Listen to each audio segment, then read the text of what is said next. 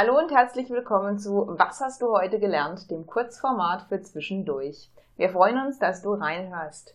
Ja, Christian, schön, dass du da bist. Hey Franziska, ich habe da was. Und zwar geht es darum, wie Toyota den Wert des Unternehmens festmacht. Also nicht Aktienkurse, Verkaufszahlen, Rendite und das Ganze, sondern was ist denn so ein Unternehmen tatsächlich wert? Und äh, da gibt es eine kleine Rechnung dazu. Und das ist die Anzahl der Mitarbeiter mal ihre Fähigkeiten, mal ihre Motivation. Und da habe ich drüber nachgedacht und fand es eigentlich sau cool. Na gut, wenn du so willst, geht es voll in unser Thema und auch so in unser Mindset rein, dass eigentlich so die Mitarbeiter und auch das, das Rauskitzeln ihrer Fähigkeiten und ihnen, ich sag mal, Raum geben, damit Motivation wachsen oder auch entstehen kann. Oder auch Motivation nicht verloren geht. Also das, auch das ist ja immer ein Thema. Wie motiviere ich denn den Mitarbeiter? Ich glaube, da habe ich auch mal was gehört. Also ich warte kurz, ich glaube, man kann Menschen nicht motivieren. Also ich, äh, ich habe mich damit ein bisschen beschäftigt gehabt und ich kann Menschen nur demotivieren, aber die Motivation an sich, die kommt aus jedem, die, die ist intrinsisch, die steckt in, in, in jedem drin und, und ich kann nicht sagen, ja, ich motiviere dich jetzt da habe ich auch mal was ganz Lustiges gehört. Und zwar ging es darum, ja, wie motiviere ich denn die? Und, und die Antwort war, hör doch einfach mal auf, sie zu demotivieren. Weil kein Unternehmer dieser Welt sucht ja der desinteressierteste, gleichgültigste, unmotivierteste Mitarbeiter, um den einzustellen. Ja, wahrscheinlich ist das das Kriterium im, im Vorstellungsgespräch. So. Und äh, ich, ich, die Unternehmer, die, die Chefs, die Kollegen und so weiter, also dieses Umfeld macht die Leute ja unmotiviert. Aber jetzt ist das ja nur ein Faktor von dieser Rechnung, die Motivation. Also die Anzahl der Mitarbeiter ist klar, je höher die Summe ist, ja, okay, und dann das, das Können.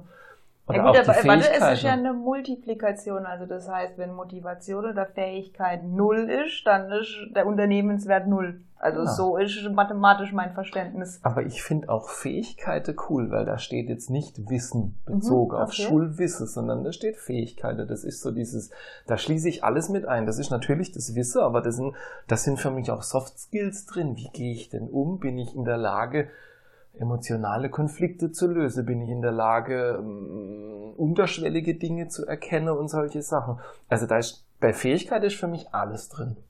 Gut, ich finde es dahingehend interessant, dass Toyota Fähigkeit und Motivation demzufolge ja dann so hoch hängt, weil, wie gesagt, ich habe eben gesagt, wenn eins null ist, ist alles null.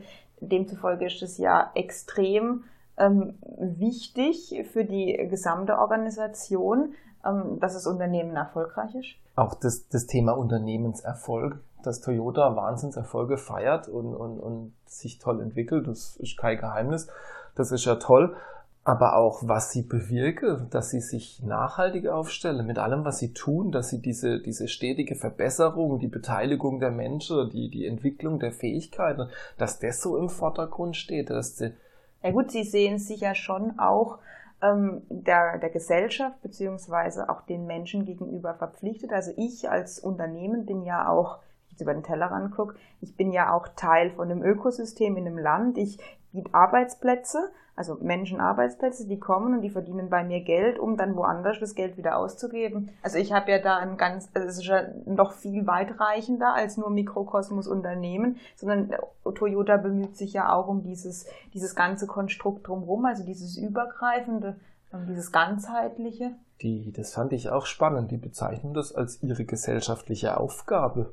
Und da gehört auch dazu, dass sie natürlich Steuern zahlen wolle und ihren Teil beitragen, dass sie Menschen Arbeitsplätze geben, dass sie Menschen weiterentwickeln, dass sie ja ganze Regionen weiterentwickeln. Alles, was um so ein Werk außenrum ist, die Lieferkette, die Menschen, die da eingebunden sind. Und das finde ich eigentlich toll der Erfolg zeigt ja, dass das, das zeigt, funktioniert. dass sie viel richtig machen, beziehungsweise, ich meine, auch dieses Thema Mindset, ja an sich, was ich ganz spannend finde, gerade wenn man über das Thema Lean Management spricht. Toyota hat ja nie gesagt, sie haben Lean Management eingeführt. Also irgendjemand in der westlichen Welt hat der Art und Weise, wie Toyota ja denkt, handelt, äh, fühlt, ähm, hat ja diesen Begriff dann Lean Management diesem System gegeben. Aber ich glaube, sie, das, das, das ist einfach ganz tief in ihrer DNA. Und was ich total inspirierend jetzt auch gerade an der Formel finde, ist, dass der Mensch zentral im Mittelpunkt steht, weil er so interpretiere ich es zumindest, ist ja der Schlüssel, um die Organisation weiterzubringen. Ja, auf jeden Fall. Also das ist auch das, was, was wir uns ja immer denken, der Mensch im Mittelpunkt. Und da habe ich das Bild, wenn man sich einen Unternehmer vorstellt und man nimmt mal die Menschen raus. Was ist da noch übrig? Man hat Gebäude, Maschine, viele PCs, irgendwelche Dateien, die irgendwo liegen, irgendwelche Ordner. Aber was ist das alles wert ohne die Menschen, die das Ganze mit Leben füllen und immer weiter treiben? Das ist nichts. Was wäre jemand bereit, für so eine Hülle zu bezahlen? Das ist nutzlos. Das sind die Menschen, die eigentlich ja, alles ausmachen, was, was da drin und dahinter steckt.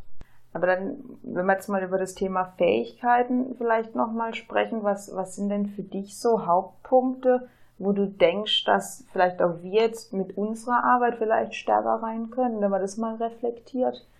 Ähm, weil letzten Endes, so verstehe ich das schon, wenn ich Menschen, jetzt kommt wieder die These, ich kann Menschen nicht motivieren, nur demotivieren. Ich muss ihnen ja einen Raum geben, damit sie ihre Fähigkeiten irgendwie entfalten können.